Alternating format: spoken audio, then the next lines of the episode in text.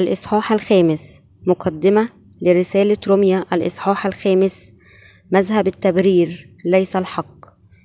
يعلن بولس بالإيمان في هذا الإصحاح أن فقط أولئك الذين يؤمنون ببر الله يتمتعون بسلام مع الله والسبب في ذلك هو أن الآب الله جعل المسيح يعتمد لنا بل إنه جعله يسفك الدم على الصليب ومع ذلك نشهد غالبا أن معظم المسيحيين اليوم غير قادرين على الحصول على سلام مع الله لأنهم يمتلكون لا يمتلكون أدنى معرفة ببر الله.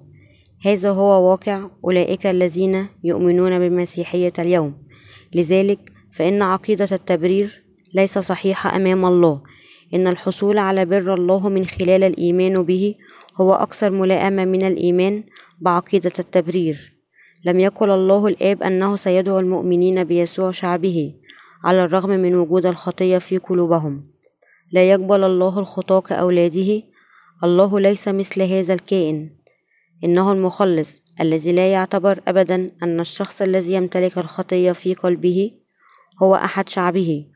والله الذي نؤمن به هو القدير. ألن يعرف الله كل القدرة والقادر على كل شيء عن الإيمان الباطل؟ لأي شخص بشكل صحيح ثم يجب أن نعرف ونؤمن أنه لا يدعو الخاطي المسيحي الذي لديه إيمان باطل كأحد شعبه. يجب أن يكون الجميع صادقين أمام الله. إن مبدأ التبرير الذي يعرفه الناس ويؤمنون به زورا شيء يسخر من الله. لذلك يجب أن نؤمن بيسوع كمخلصنا. بعد أن نفهم بشكل صحيح حقيقة بر الله. لا يقول الآب الله أنه من الصواب أن يمتلك المرء الخطية بغض النظر عما إذا كان المرء يؤمن بيسوع أم لا. إنه كائن يدين الخاطي بالتأكيد على خطيته. لذلك لكي تحل مشكلات الخطية عليك أن تعرف بر الله وتؤمن به. سيرى الله إيماننا في معمودية يسوع ودمه على الصليب ويغفر خطايانا لأننا نؤمن ببر الله. فإن الله يدعونا شعبه ويحتضننا بل ويباركنا الآب الله يعترف بأن إيماننا ببره هو حق. الله ليس قاضي أرضي.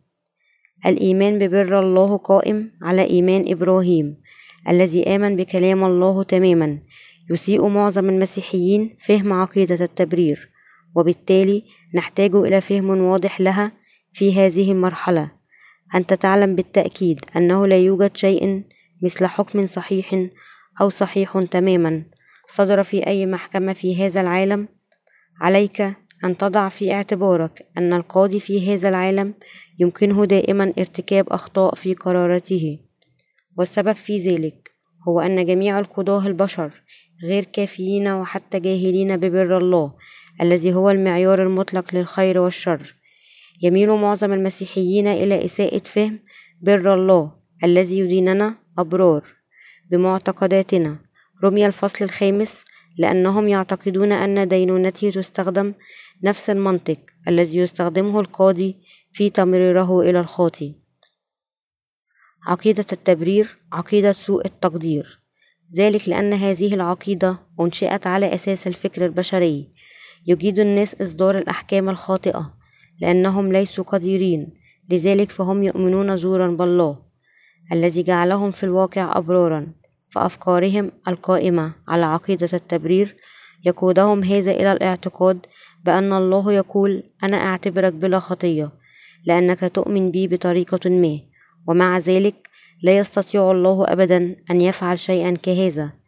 غالبا ما يعتقد الناس أنه على الرغم من أنهم يمتلكون الخطية إلا أن الله لا يزال يعترف بهم على أنهم شعبه.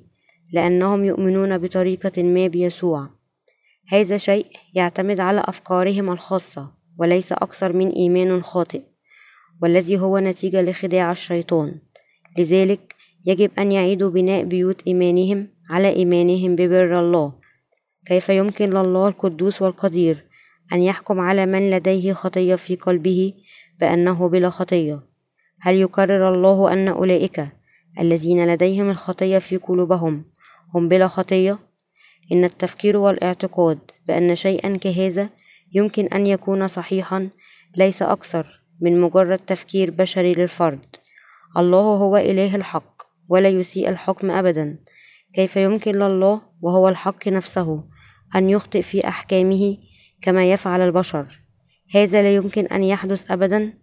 الله هو الإله البار الذي يحكم على أولئك الذين يؤمنون ببره بأنهم بلا خطية بناء على بره. هل تعلم عن بر الله؟ هل تعلم بره وتؤمن به؟ يمكن العثور على هذا البر بالكامل في كلمات إنجيل الماء والروح. لكي تفهم بر الله الذي تحدث عنه الرومان يجب أن تفهم وتؤمن بإنجيل الماء والروح. لا يمكنك أبدا فهم بر الله بدون القيام بذلك.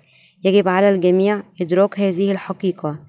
من يفهم بر الله هو من يفهم الحق الذي جعله بارا.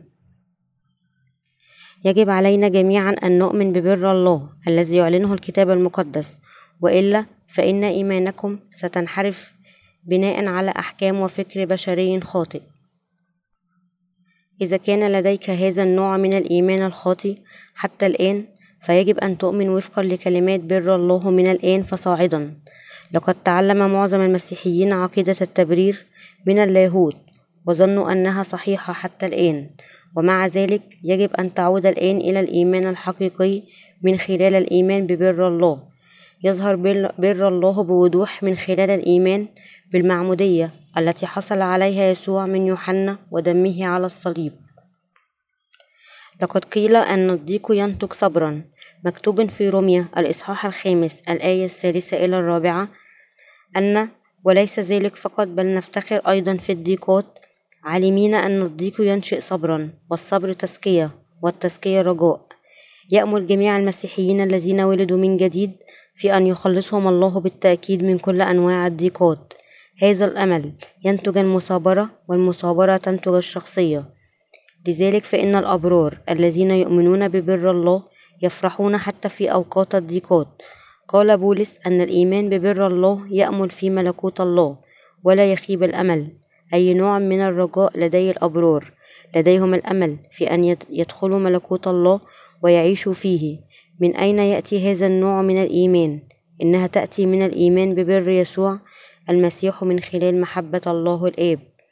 إن الرب يقول أننا كنا فجار لأن المسيح إذا كنا بعد ضعفاء مات في الوقت المعين لأجل الانفجار لأجل الانفجار رمي الإصحاح الخامس الآية السادسة. منذ وقت ما قبل الحمل أو عندما كنا في أرحام أمنا أو عندما ولدنا ولكننا لم نعرف الرب. لم يكن لدينا خيار آخر سوى ارتكاب خطايا طوال حياتنا حتى الموت وينتهي بنا المطاف في الجحيم. عندما أخطأ أسلافنا آدم وحواء وعد الله أن يرسل لنا يقول المخلص هو يسحق رأسك وأنت الحية تسحقين عقبه. تكوين الثالث الآية الخامسة عشر. وفقا لهذا الوعد جاء يسوع المسيح إلى العالم حتى قبل أن نخطئ وخلصنا من كل خطايانا. لقد اعتمد على يد يوحنا ليأخذ خطايا العالم ويمحوها بسفك دمه على الصليب. أزال خطايانا بقيامته من الموت. أخذ الرب على خطايا البشر وخطايا الأشرار. مسلك وأنا من خلال معموديته وأنقذ المؤمنين من كل خطاياهم بموتهم على الصليب. هل نحن أتقياء؟ الإنسان التقي هو من يخشى الله ويعبده ويبعده عن الخطية. لقد كان بر الله الكامل هو الذي سمح ليسوع أن يعتمد من أجلكم وأنا أيها الأشرار. وقد صلب ثم قام من الأموات. لقد كانت أيضا محبة الله هي التي خلصنا عندما كنا لا نزال بلا قوة تماما مثل خطايا الإسرائيليين على مدار العام التي انتقلت إلى ذبيحة الخطية بفرض يدي رئيس الكهنة في العهد القديم لويين الإصحاح السادس عشر الآية العشرون إلى الحادية والعشرون. لم يكتف يسوع المسيح بتولي جميع خطايا البشرية في مرة عن طريق المعمودية على يد يوحنا المعمدان لكنه ذهب أيضا إلى الصليب ليصلب لأنه كان يحمل خطايا العالم في العهد الجديد. يشير بر الله إلى حقيقة أن يسوع المسيح قد غسل كل خطايا الخطاة بالتعميد وسفك دمه. هل أنت وأنا تقي؟ ألم يأتي الرب ليخلصنا خطاة لأننا أشرار؟ يعلم الله جيدا أننا جميعا أشرار. نحن أشرارا لأننا لا نستطيع أن إلا أن نرتكب خطايا من يوم ولادتنا حتى موتنا. ومع ذلك من خلال المعمودية على يد يوحنا وسفك دمه على الصليب أظهر المسيح محبته لنا عندما كنا لا نزال خطاة. يسوع قد غير قدرنا. يجب أن نفكر في نوع المصير الذي نواجهه كبشر بدءا من يوم الولادة ماذا كانت مصائرنا منذ يوم ولادتنا. كان مقدرا لنا أن نذهب إلى الجحيم. إذا كيف كان من الممكن أن ننقذ أنا وأنت من مصير الذهاب إلى الجحيم؟ تغير مصيرنا لأننا أمنا ببر الله. الحقيقة التي غيرت مصائرنا هي إنجيل الماء والروح. تبارك أقدارنا لأننا أمنا بيسوع المسيح الذي أكمل بر الله. قد تعرف الآيات الشهيرة في الترنيمة التالية نعمة مذهلة. يا له من صوت جميل. هذا أنقذ بائسا مثلي. لقد ضللت مرة ولكني وجدت الآن. كنت أعمل ولكني الآن أرى رحمة الله وبره هو الحقيقة التي تشهد على خلاصنا. يمكن لأي شخص أن يغفر كل الخطايا في قلبه ويتمتع بالسلام السماوي عندما يعرف ويؤمن ببر الله. الآن يجب على كل شخص في هذا العالم ممن لا يزالون يمتلكون الخطية في قلوبهم على الرغم من أنهم يؤمنون بيسوع أن يعودوا إلى إنجيل الماء والروح لكي يعرفوا بر الله. في الواقع المسيحيون الذين لا يعرفون إنجيل الماء والروح هم أيضا غير مدركين أن خطاياهم قد انتقلت إلى يسوع. لذلك فهم غير قادرين على الحصول على بر الله على الرغم من أنهم يؤمنون بأن يسوع جاء إلى هذا العالم وأنقذهم من خطاياهم بموته على الصليب إلا أنهم غير متأكدين من خلاصهم.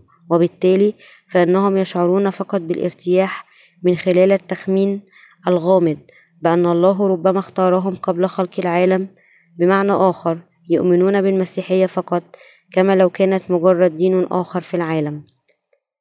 الآية الحادية عشر تقول وليس ذلك فقط بل نفتخر أيضا بالله بربنا يسوع المسيح الذي نلنا به المص... الآن المصالحة. من صالحنا نحن الخطاة مع الله؟ صالحنا يسوع المسيح مع الآب. كيف؟ بالمجيء إلى هذا العالم بنفسه.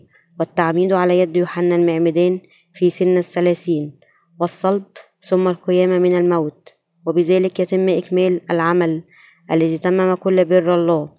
أصبح يسوع مخلصنا للمؤمنين ببر الله بالمجيء إلى هذا العالم كرئيس كهنة سماوي وتسلم خطايا البشرية بتعميده على يد يوحنا المعمدان.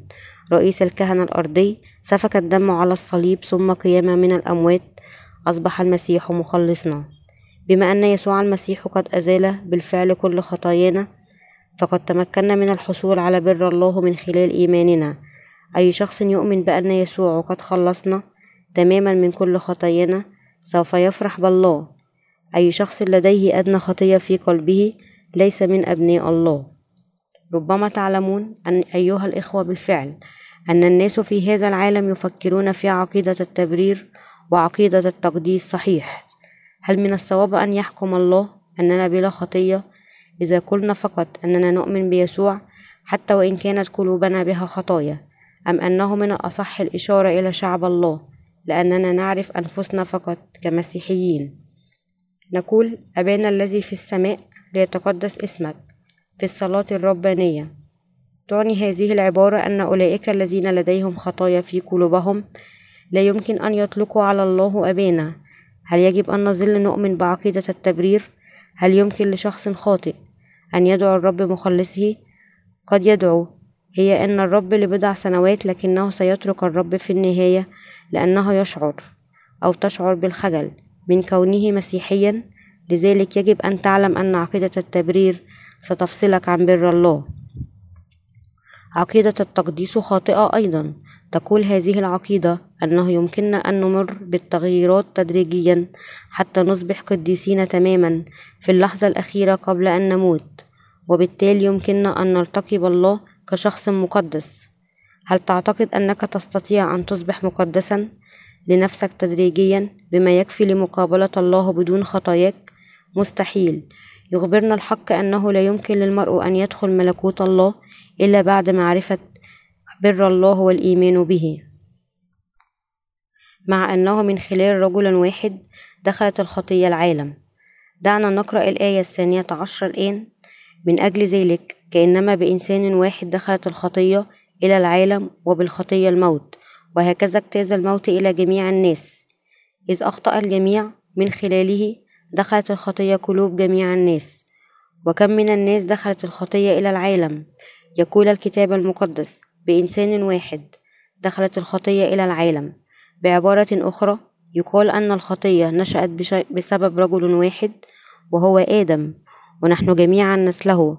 ثم من خلال من اختفت خطايا العالم. يمكن القول أنه حدث بنفس الطريقة التي دخلت بها الخطية لأول مرة في العالم. جاءت خطايا الجنس البشري لأن الإنسان لم يؤمن بالناموس الذي وضعه الله حتى الآن. الشخص الذي لا يؤمن بكلام الله سيبقى خطيئا وينتهي به المطاف إلى الجحيم. لذلك يجب أن نعرف ما يلي. نحن لسنا خطاة بسبب خطايانا ولكن بسبب أسلافنا الذين امتلكوا الخطية. يجب أن تعلم أن سبب اسم الناس هو ضعفهم وفي قلوبهم خطية. يسمى الخطية التي يرتكبها الناس بالخطايا. السبب في أنهم يخطئون هو أنهم ولدوا في هذا العالم ولديهم الخطية. لأن الجميع ناقصون وولدوا في هذا العالم ويحملون الخطية لا يسعه إلا أن يرتكبوا خطايا. لقد أصبحنا في الأصل خطاة بذور الخطية لأننا ورثنا كل الخطايا من أسلافنا ومع ذلك يجب أن تعلم أنه يمكن لأي شخص أن يصبح كائنا مقدسا وبارا في الحال من خلال الإيمان ببر الله. متى بدأت الخطية توجد في الإنسان؟ فإنه حتى الناموس كانت الخطية في العالم على أن الخطية لا تحسب إن لم يكن ناموس.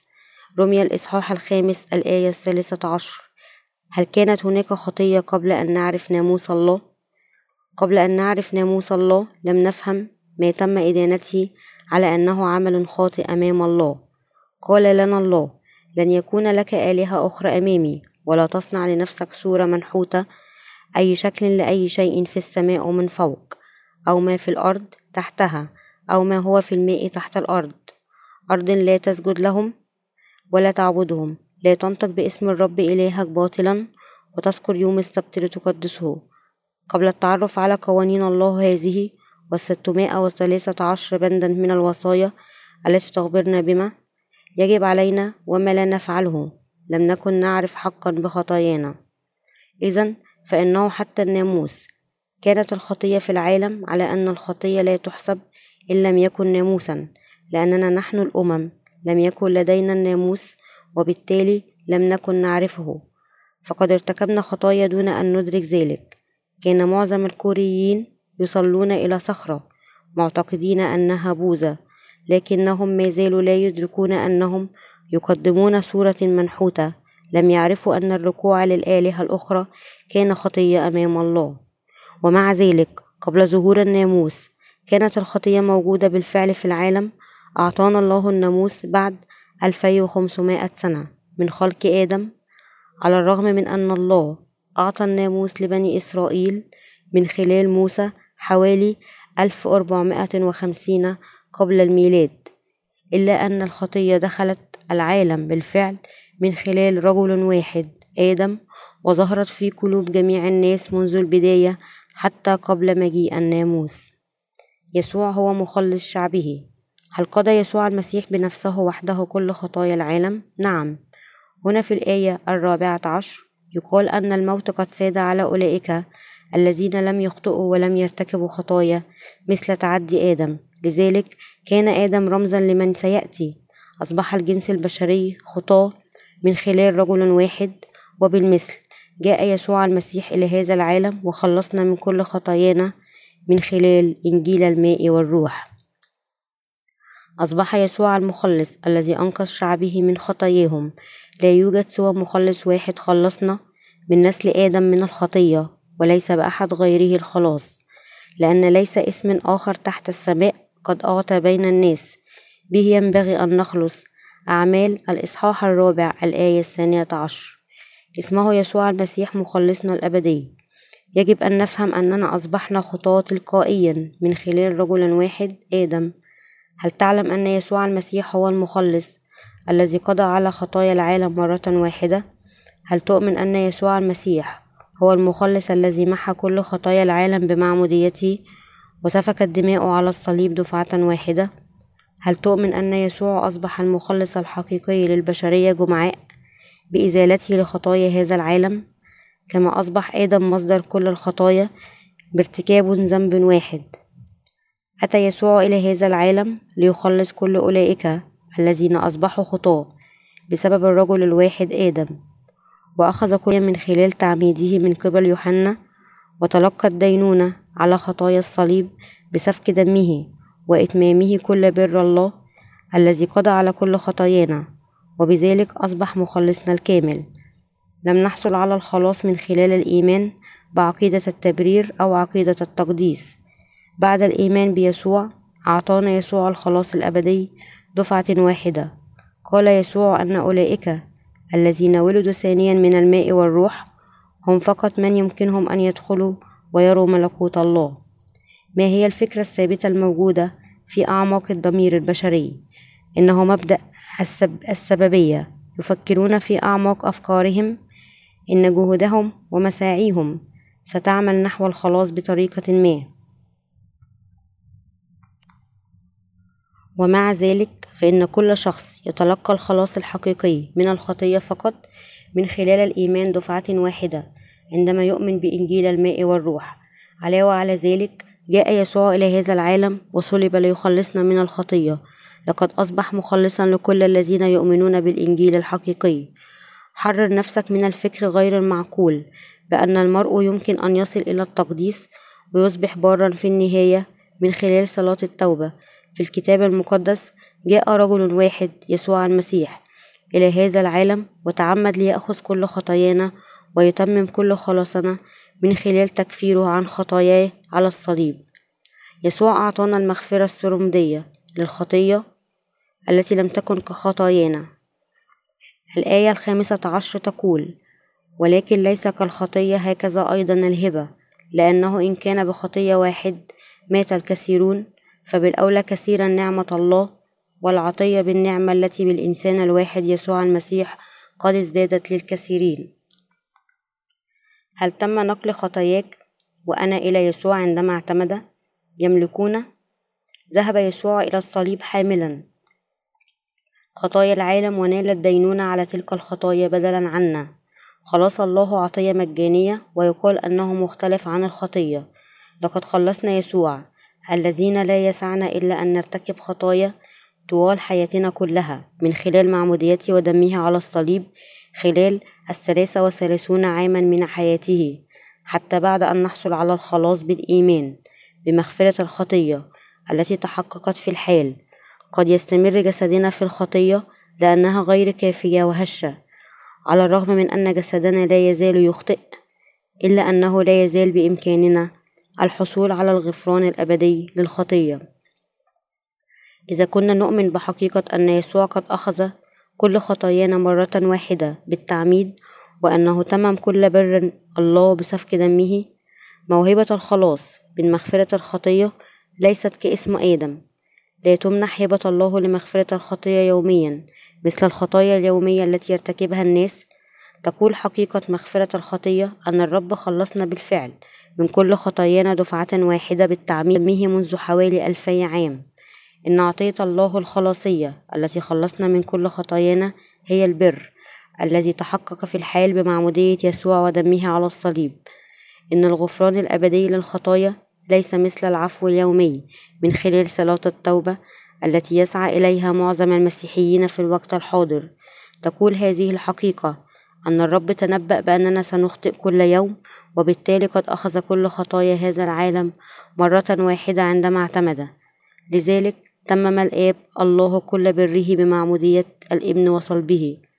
لقد اكتمل بر الله لأن يسوع تعمد وسفك الدم على الصليب وقام. يعتقد معظم المسيحيين في الوقت الحاضر أن خطاياهم تغفر عندما يصلون صلاة التوبة. هل هذا حقا صحيح؟ بالتأكيد لا. من يظن أنه يستطيع التكفير عن خطاياه بعد, قتل بعد قتله صلاة التوبة فهو مخطئ. طريقة التفكير هذه ليست أكثر من فكر بشري. من أجل القضاء على خطايا الله يحتاج المرء دائما إلى دفع أجرة الخطية من أجل القيام بذلك. جعل الله ابنه يسوع يعتمد على يد يوحنا ومسح كل الخطايا بسفك الدم على الصليب. يمكن غسل خطايا البشرية والقضاء عليها من خلال الإيمان بمعمودية يسوع والدم على الصليب. لا بصلوات التوبة. لذلك يقول الكتاب المقدس أنه إن كان بخطية واحد مات الكثيرون فبالأولى كثيرا نعمة الله والعطية بالنعمة التي بالإنسان الواحد يسوع المسيح قد ازدادت للكثيرين. هبة الله للخلاص تفيض مثلما يفيض الماء عندما تترك الصنبور مفتوحا طوال الليل. بغض النظر عن الخطايا التي ارتكبناها يفيض خلاصه بما يكفي لإنقاذنا من كل خطايانا. لقد أخذ يسوع على كل خطايا العالم بالتعميد أيضا لأن خلاص الله أعظم بكثير من الخطايا التي ارتكبناها فإن خلاصه كثير حتى بعد أن نخلص. هل هذا واضح؟ بإنسان واحد يسوع المسيح. الآيات السادسة عشر إلى السابعة عشر تقول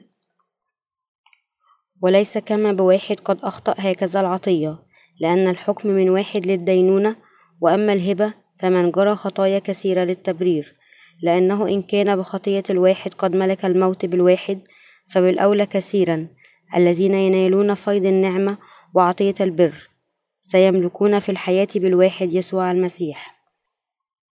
لقد ساد الموت على البشرية جمعاء من خلال جريمة رجل واحد وهذا يدل على أن الخطية خطية رجل واحد وهو آدم جعلت الجميع خطاة وبسبب هذه الخطية يجب على الجميع مواجهة لعنة الله. كل من أخطأ يجب أن يموت ويذهب إلى الجحيم وبنفس المعنى يسود بر الله في الحياة بسبب الواحد يسوع المسيح. أولئك الذين نالوا عطية النعمة والصلاح الفائضة هم أولئك الذين منحوا موهبة الخلاص لإيمانهم في إنجيل الماء والروح. إنهم ينالون نعمة أعظم بكثير من الله وسيملكون في الحياة. تقول الآية الثامنة عشر فإذا كما بخطية واحدة صار الحكم إلى جميع الناس للدينونة هكذا ببر واحد صارت الهبة إلى جميع الناس لتبرير الحياة. هنا نحتاج إلى طرح سؤال والإجابة عليه. هل صحيح أن نعتقد أننا بخطية شخص واحد أصبحنا جميعا خطاة؟ هل أصبحت خاطئين من خطاياك أو بسبب إهانة سلفك آدم لله؟ إذا أصبحنا جميعا خطاة بسبب إهانة آدم فإن أولئك الذين يؤمنون بالعمل الصالح الذي قام به يسوع المسيح ليخلصنا من خطايانا يصبحون أبرارا إذا آمن المرء ببر الله فهل تزول خطيتي حقا؟ نعم يصبح بلا خطية. ببر واحد صارت الهبة إلى جميع الناس لتبرير الحياة. إن الحصول على عطية بر الله المجانية لا يعني أن على المرء أن يقدم صلاة التوبة كل يوم للوصول إلى القداسة بعد أن يخلص بطريقة ما من خلال الإيمان بيسوع. أبدا كما أنها لا تعني ما يسمى بالعقيدة المسيحية للحصول على التبرير بالإيمان. عندما تحدث بولس الرسول عن التبرير بالإيمان. معظم المسيحيين لديهم خطية في قلوبهم لأنهم يؤمنون فقط بدم يسوع على الصليب. لذلك فهم يقبلون ويدعمون عقيدة التبرير لإخفاء الخطايا في قلوبهم بينما يريحون أنفسهم قائلين بالرغم من وجود خطايا في قلوبنا فهو يعتبرنا بلا خطية. ومع ذلك فإن هذه العقيدة منافي للعقل ويجب أن تكون ملعونا. تقول الآية التاسعة عشر لأنه كما بمعصية الإنسان الواحد جعل الكثيرون خطاة هكذا أيضا بإطاعة الواحد سيجعل الكثيرون أبرارا. هنا يظهر من عصى وآخر من أطاع. أحدهما كان آدم والآخر هو مخلص البشرية يسوع المسيح. جعل عصيان آدم كل البشر خطاة وبالتالي أطاع يسوع إرادة أبيه في مصالحة الناس مع الله من خلال قبول المعمودية من يوحنا والموت على الصليب من أجل خطايا العالم وقيامته ليخلصنا من خطايانا. جعل الله الآب جميع المؤمنين بيسوع أبرارا مطلقا من خلال بره.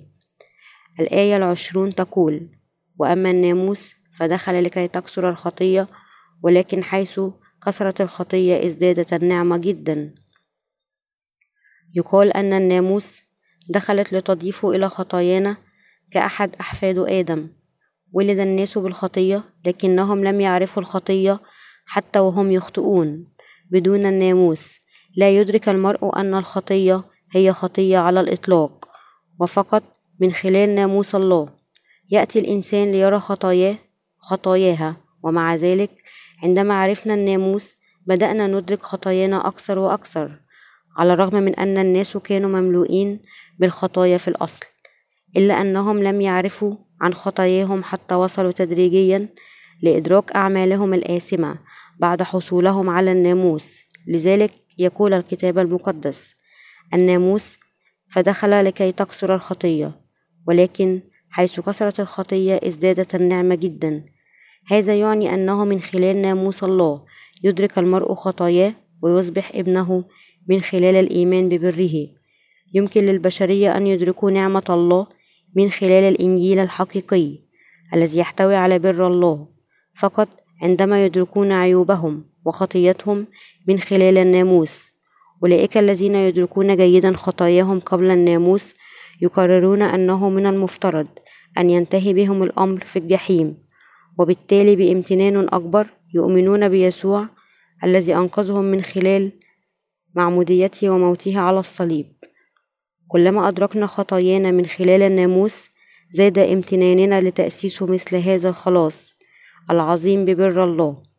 الآية الحادية والعشرون تقول حتى كما ملكت الخطية في الموت هكذا تملك النعمة بالبر للحياة الأبدية بيسوع المسيح ربنا. يقال في الكتاب المقدس أن الخطية سادت بالموت ومع ذلك فإن نعمة الله التي تتكون من ماء ودم يسوع هي من بره لأن بره خلصنا تماما من كل خطايانا فقد أصبحنا أبناء الله. إن عقيدة التقديس وعقيدة التبرير هي فرديات لا معنى لها صنعت من منطق, بش من منطق بشري وخلقها أولئك الذين يتجاهلون كلام الله. ليس من المبالغة القول إن مثل هذه المذاهب ليست أكثر من مغالطات. لعلماء اللاهوت الفيلسوف والتي لا يمكن حلها أبدا حقائق الله واضحة وراسخة. نحن ننقذ من خطايا العالم من خلال الإيمان بحقيقة أن يسوع الذي هو الله على شبه الجسد البشري. قد خلصنا من كل خطايانا. أولئك الذين يؤمنون به يخلصون. هل تؤمن بهذا؟ نعم. إذا كنت تؤمن ببر الله فأنت تخلص. لقد تم تسليمك وخلاصك بالتأكيد من كل خطاياك. إذا كنت تصر على أن تقديم صلاة التوبة بلا نهاية والعيش خالي حياة خالية من العيوب للوصول إلى التقديس يمكن أن يخلصك. فأنت تصر بعناد على أنه يمكنك أن تخلص بدون يسوع. يسوع هو المدخل الوحيد للخلاص بغض النظر عن الخداع الذي يعلمه عقيدة التقديس حول القدرة على الخلاص. من خلال أفعال الفرد وجهوده بغض النظر عن الحقيقة. عدم القدرة على تنفيذ حتى واحد في المئة من الناموس يماثل عدم القدرة على تنفيذ مئة في المئة. يخبرنا الله أننا غير قادرين على طاعة حتى واحد في المئة من شرائعه. أولئك الذين يعتقدون أنهم ينفذون ما يقرب من خمسة في المئة من الناموس ويخططون لرفعها إلى عشرة في المئة مع مرور الوقت. يجهلون تماما قدراتهم الخاصة ويقفون ضد بر الله. لا تحاول أن تفهم بر الله من خلال تصورك ومنطقك. لقد أنقذنا بره من خطايانا وينتظر منا أن نؤمن به حتى نصبح أولاده. إن الله قدير ورحيم. فقد خلصنا ببره دفعة واحدة. نشكر الله على معمودية يسوع ودمه على الصليب والذي خلصنا تماما من كل خطايانا.